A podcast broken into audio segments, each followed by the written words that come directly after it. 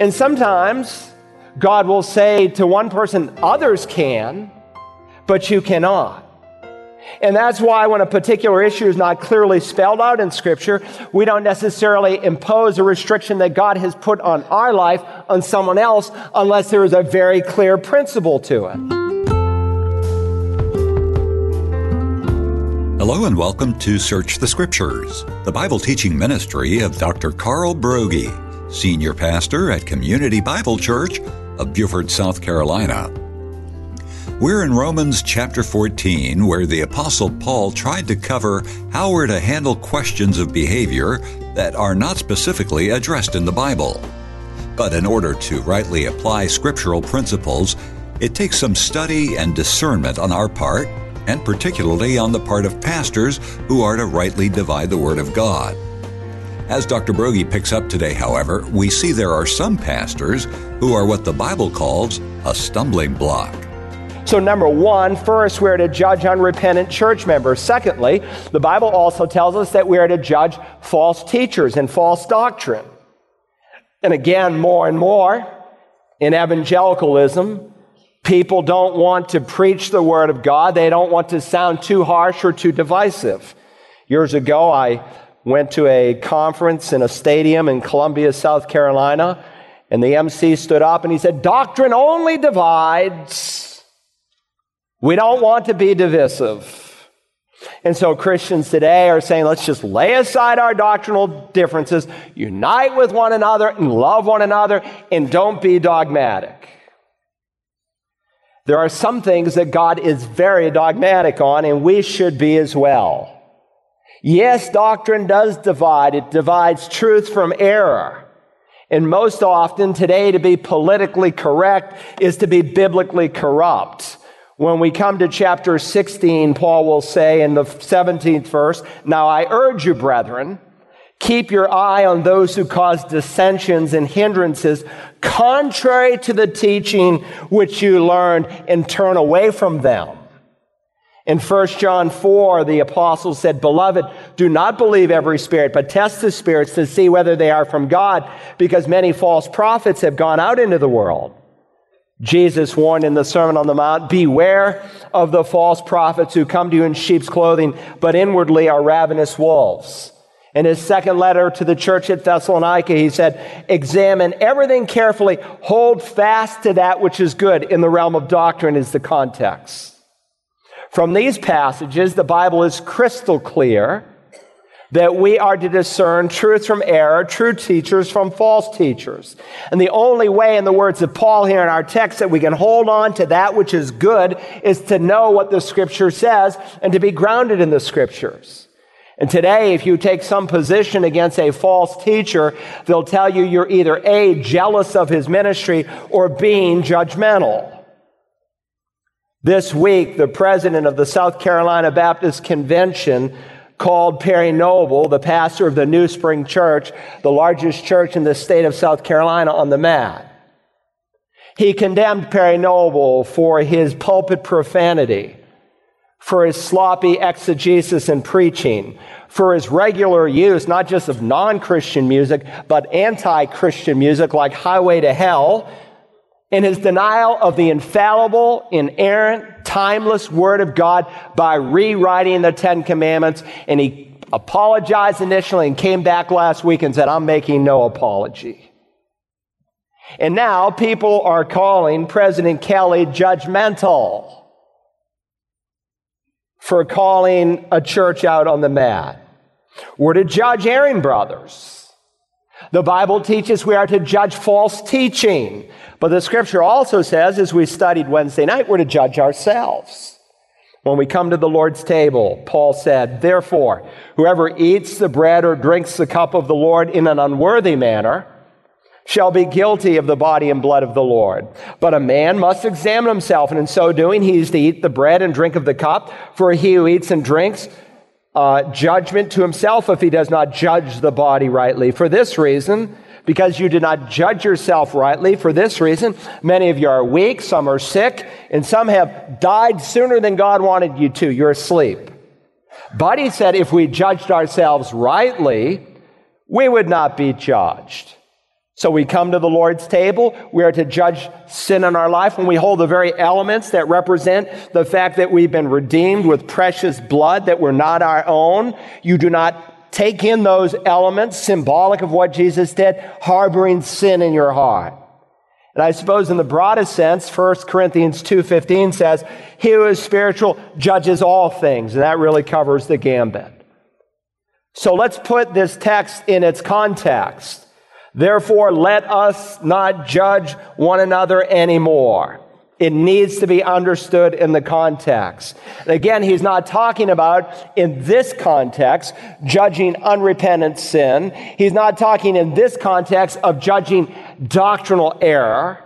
In this context, he's talking about issues that are not spelled out in scripture. He's saying, in essence, stop being critical and judgmental towards one another in these gray matters. Let's read the verse again. Therefore, let us not judge, the Greek word there is krino, one another anymore, but rather determine or krino this. It's a play on words in the original, as you can see on the slide. It's the same Greek word used twice in the text a little awkward if you translate it literally, a little wooden, but literally it says, let us not judge one another anymore, but be careful to judge this. In fact, that's the way the King James puts it. Let us not therefore judge one another anymore, but judge this rather.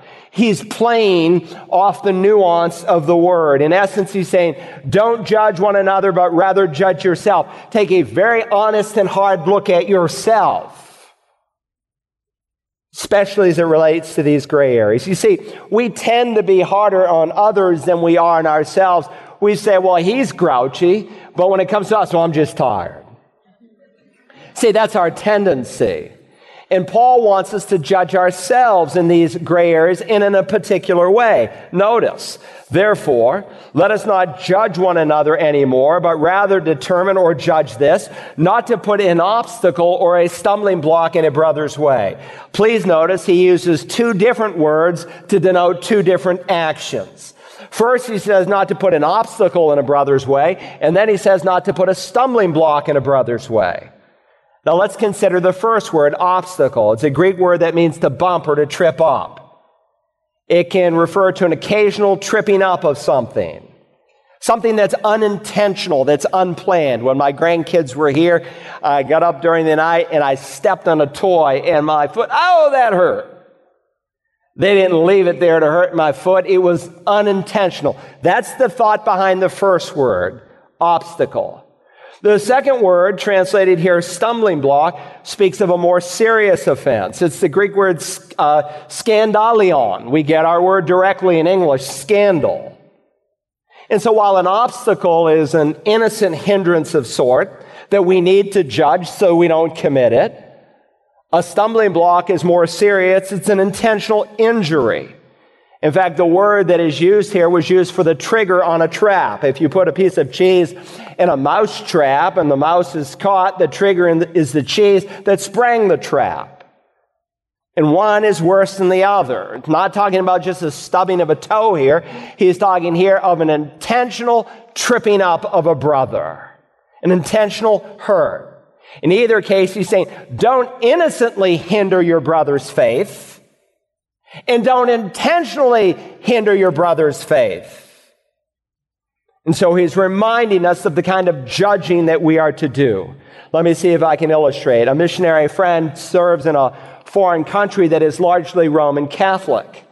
And in that particular country, once a year at Christmas time, people will bring their manger pieces, their figurines to the church to have the priest bless them and throw holy water on them. How many of you had a manger? I did last year. How many of you had a manger scene? Yeah, hundreds of you. Well, they do that in this country, but they do not put their manger scene out in their businesses or in their homes until the priest blesses them and puts holy water. And sometimes they wait in line for hours, and in some churches they have to pay to have it done. But once it is done, they lay them out, and they think that blessing comes upon their home, and they even pray idolatry, idolatrously to the figurines. And so this one brother came into his house who had been saved out of that background. And Christians, when they find the Lord, they, they find that action repulsive. And they came into this missionary's house and they saw his figurines and they said, How could you, I? How could you do that? How could you have this manger scene out? Because he had been saved out of that kind of background where there was idolatry associated with the putting out of a manger. Now, he wasn't idolatrous in the least bit. He didn't even know it was an offense.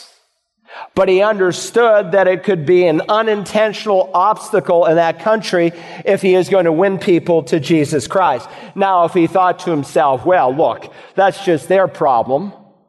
That's just their weakness. That's just their superstition. I'm not going to pray to some figurine and I'm going to put it out and exercise my freedom in Christ. Then it becomes an intentional stumbling block and it shows great insensitivity. I'll give you another example. You know, some Christians think it's a sin to wear, to wear makeup. I think it's a sin for some women not to wear makeup. Uh, but for instance, in one particular country I was in, this sister, who was a very popular singer, came to America, and people were very excited that she was coming back to the Ukraine to sing in this church. And she was kind of a national star amongst evangelicals. And she got up in the pulpit that day. She came out of the back room and she looked like Jezebel.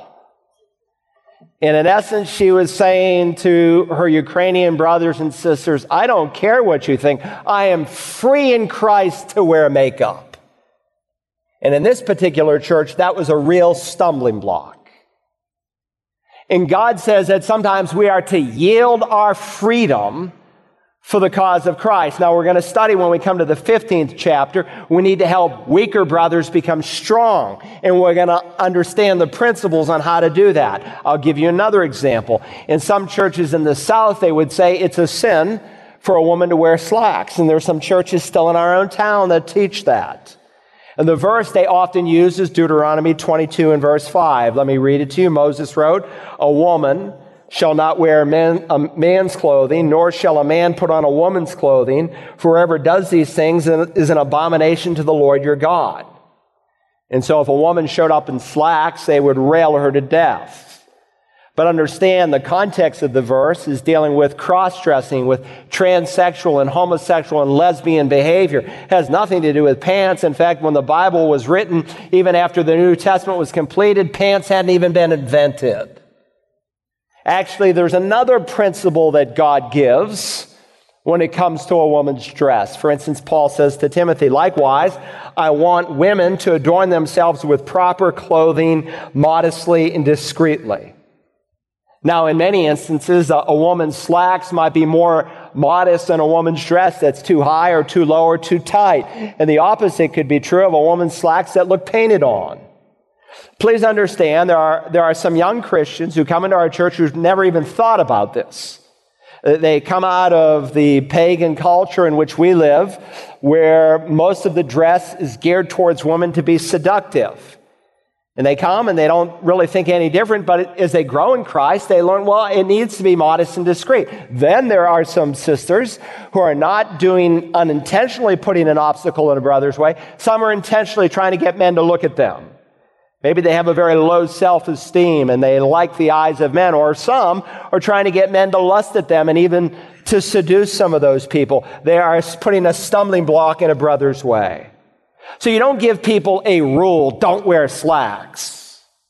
You give people the principle not to be a stumbling block. So number one, I am not to be a stumbling block. Number two, I am not to transgress my conscience. Please notice now verse 14, if you will. I know am and am convinced in the Lord Jesus that nothing is unclean in itself.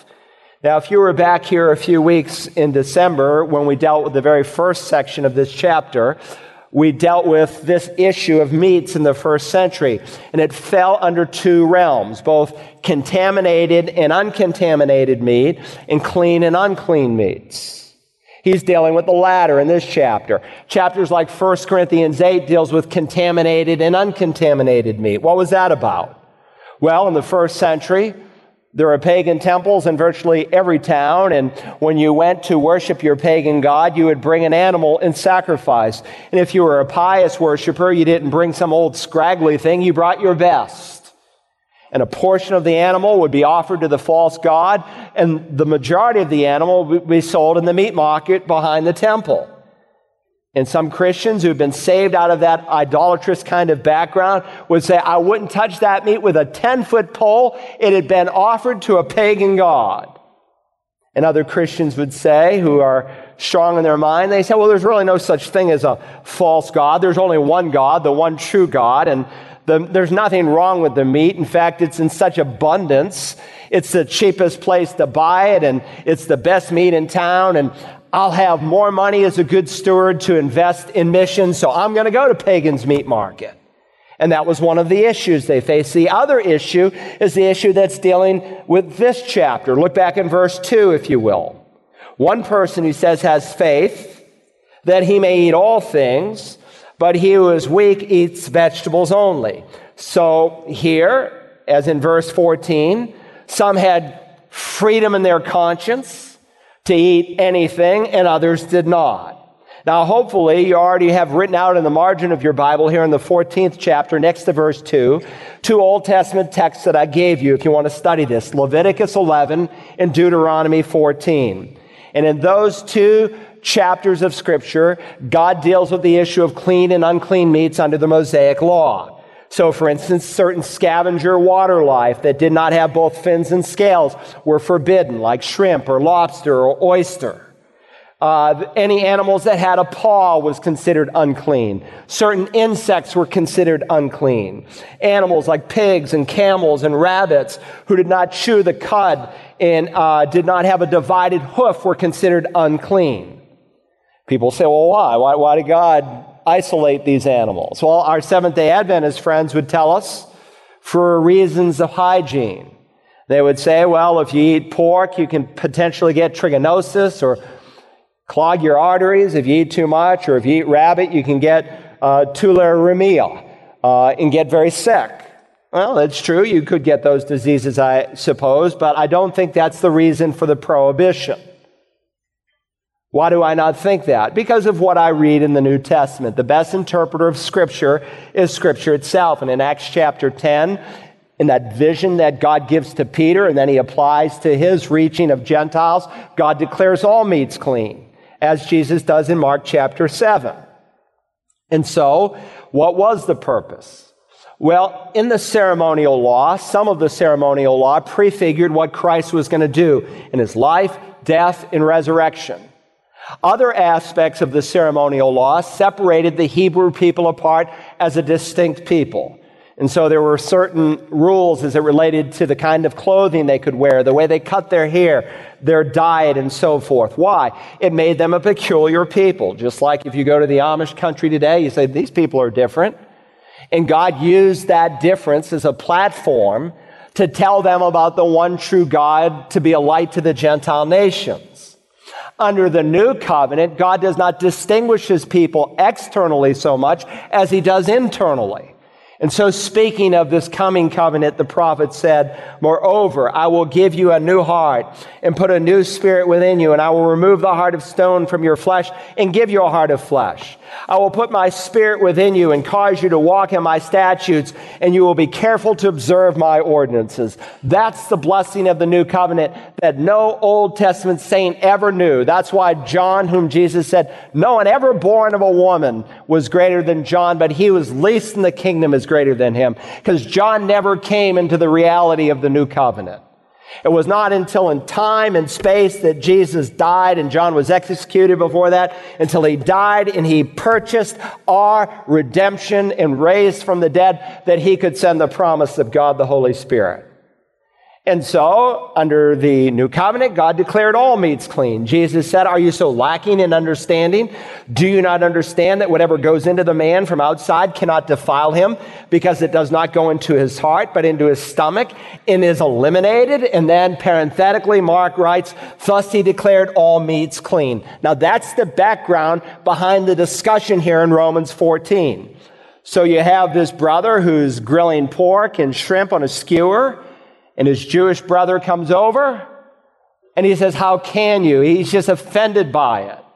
Because his whole life, he was brought up with the mindset that that was wrong, that that was sinful.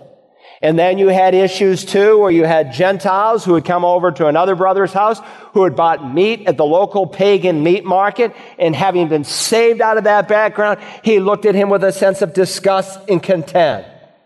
And so Paul is answering the question, and we'll apply it to our day. How do you respond to such things?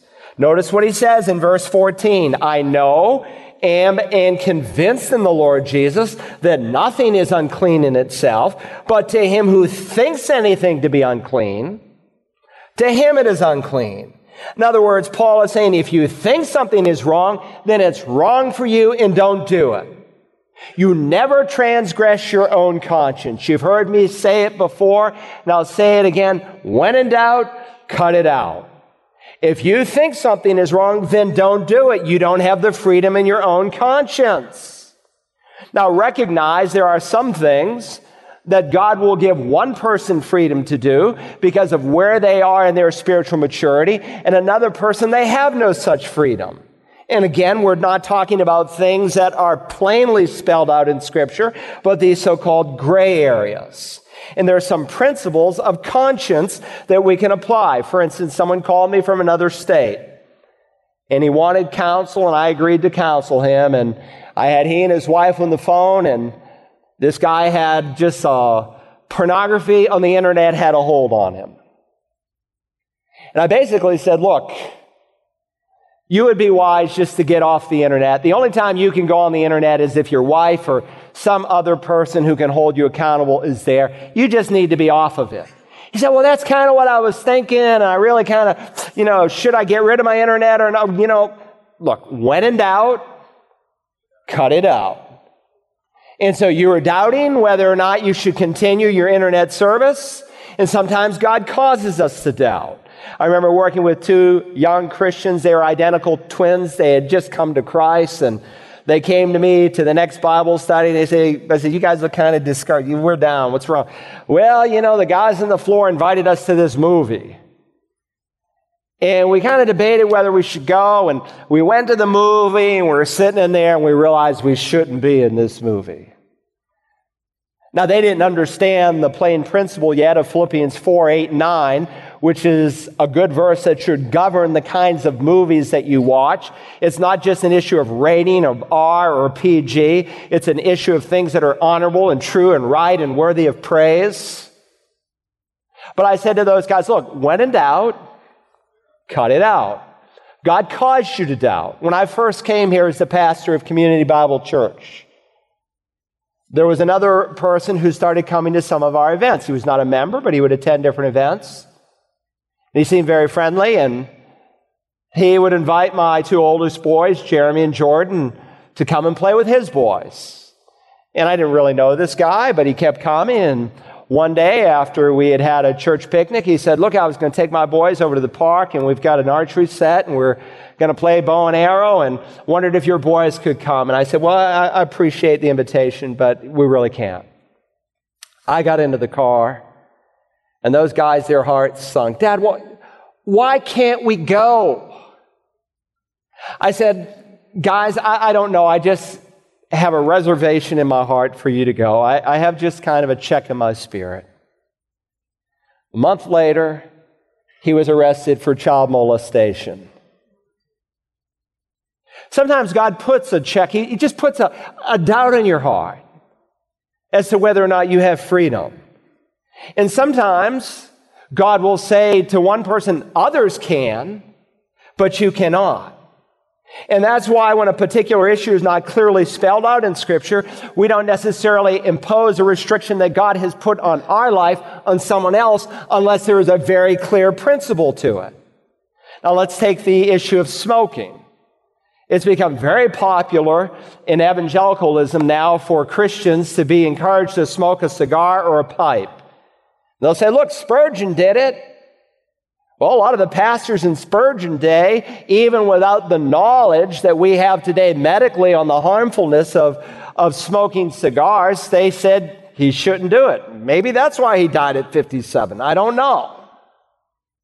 But a lot of these Christians are saying, look, Maybe I'm not really sure whether it's right or wrong, but since there's no verse in the Bible prohibiting it, why can't I smoke my cigar? Well, laying aside the clear principle that your body is a temple of the Holy Spirit and you shouldn't do anything to harm it, if you're not sure, when in doubt, cut it out. And until you can find a clear verse that gives you the freedom, then don't do it. You see, if it's doubtful, you should always give God the benefit of the doubt. It's like the husband who is in the back room and he's changing. He says, honey, is this shirt clean? Can I wear this? She's on the phone with her friend and she says, no, don't wear it. Put on another one. So he puts on another shirt and he comes out. How about this one? Is this one okay? Yeah, that's fine. Well, how did you know the other one wasn't clean? You didn't even come back and ask, see it. She said, if you had to ask, it was dirty. If it's doubtful, it's dirty. If it's doubtful, just change shirts. That, that's the principle. And Paul's going to reiterate the principle down here in verse 22. Notice, the faith which you have, have as your own conviction before God. Happy is he who does not condemn himself in what he approves, but he who doubts is condemned if he eats because his eating is not from faith. And whatever is not from faith is sin. So when we think about the brotherhood of believers, first, I'm not to be a stumbling block. Secondly, I'm not to transgress my conscience. Third, I learn I'm not to transgress my brother's conscience. I'm not to transgress my brother's conscience. Look now, if you will, in verse 15. For if because of food your brother is hurt, you don't say, so what? They'll get over it. No, you're not to act that way. If because of food your brother is hurt, you're no longer acting according to love. I have a friend who's an alcoholic, or in biblical terms, he's a drunk before he got saved. And in his conscience, he can't even go into a restaurant like the Outback or Applebee's that has a bar in it because it just brings back too many memories and it has too strong a grip on him. Now, I can think of a thousand and one reasons why I can go into a restaurant like that. I went into Applebee's one day and I wanted one of the booths and it was packed, it was full, and the closest place they could set me was on a chair about five feet from the bar and I let them into Christ there. I can think of a thousand reasons why I can go into a restaurant like that. But for him, it brings too many memories and potential temptation, and so we go to Cracker Barrel. We ought to be careful not just to not transgress our own consciences, but also we should be intentional not to transgress our brother's conscience. To listen again to this or any of the messages in our Romans series, use the Search the Scriptures with Carl Broggi app, available for smartphones and tablets, or visit us online at searchthescriptures.org. You can also call and request the Brotherhood of Believers program ROM 67 on CD or DVD. Our phone number is 877 787 7478. And when you do contact us, would you consider supporting the ministry of Search the Scriptures? Your generous donation plays a vital role in providing biblical teaching and in helping to spread the good news of Jesus Christ. Tomorrow we conclude our message, Brotherhood of Believers. Join us then as we search the Scriptures.